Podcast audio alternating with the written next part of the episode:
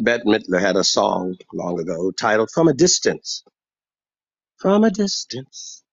Isn't that the hands-off approach that most of you have? Oh, the few that would write a check, some don't even do that, would write a check, but will not go and check on the person. Won't get on a plane, won't get in a car, won't get on a bike, won't use your feet, won't walk down the street, won't use a train, won't use a bus. No. For your selfish pursuits, but in the pursuit for the good of other selves, not so much. Hands-off approach, don't want to get too close. I'll maybe sponsor that missionary or that shelter or that charity, but I don't want to get my hands dirty and volunteer, go down to that soup kitchen and actually be around those despot, insidious, sick, unhealthy, ugly, terribly dressed people. I'll go to the shelter, of course, and get the dogs that have been washed and cleaned and groomed and preened for me to adopt if they think they're cute enough or feel sorry for them enough. Put them on a leash and make them my slave at home. Because you really don't care. Spend most of your life picking up trash around the people, but not the people in the trash. Talk about saving the planet, but not your neighbor, not your inner city.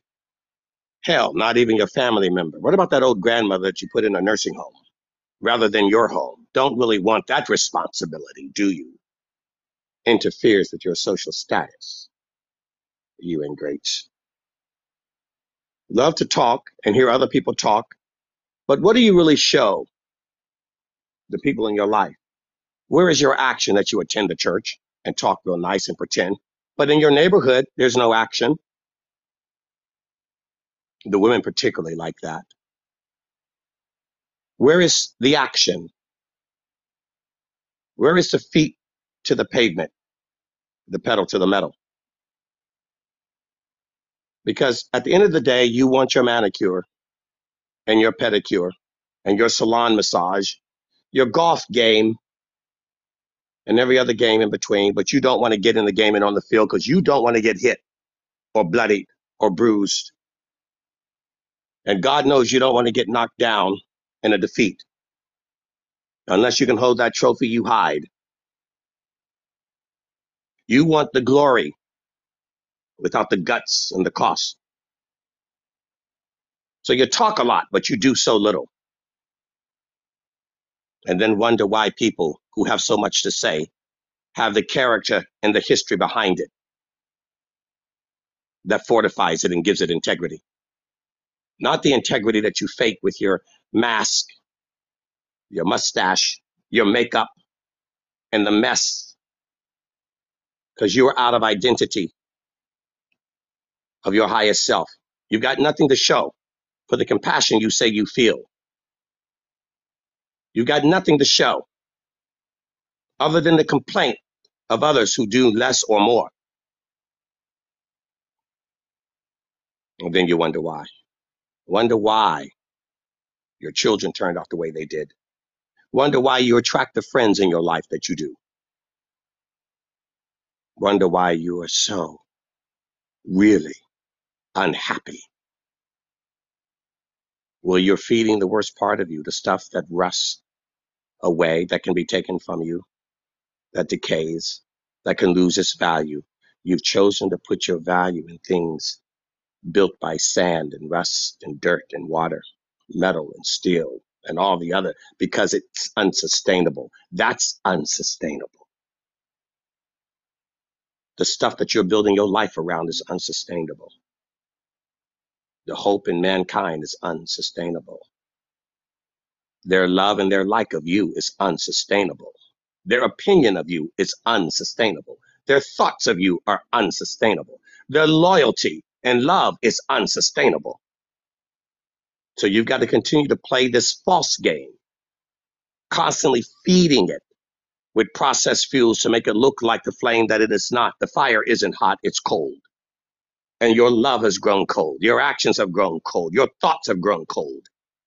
And anything that's on fire, you can't recognize. That's just how cold you are. Cold as ice.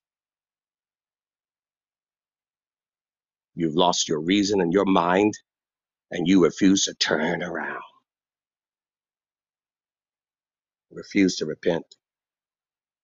Refuse to shake it up, break it up, and make up with where you should and with whom you should, because of your pride and your arrogance and the facade has been so caked on that it's hard for you to humble yourself and become the beast you first were, to transform yourself from the beast that you are, to become the man or the woman you should be, the one God made you to be. Not even in your eyes, because your eyes and your ideas and perceptions of you are warped, much less someone else's. That is why you're in the rut that you're in, regardless of how much money or fame or fortune or likes. No, my friend, you are Humpty Dumpty that sat on the wall. You are Humpty Dumpty that had a great fall or about to. And all the king's money and all the king's horses and all the fake friends and all of the trips and the vacations and all the money or no money and all the sex and all the sports and all the drugs and all the cannabis and all the liquor won't be able to put your Humpty Dumpty ass back together again.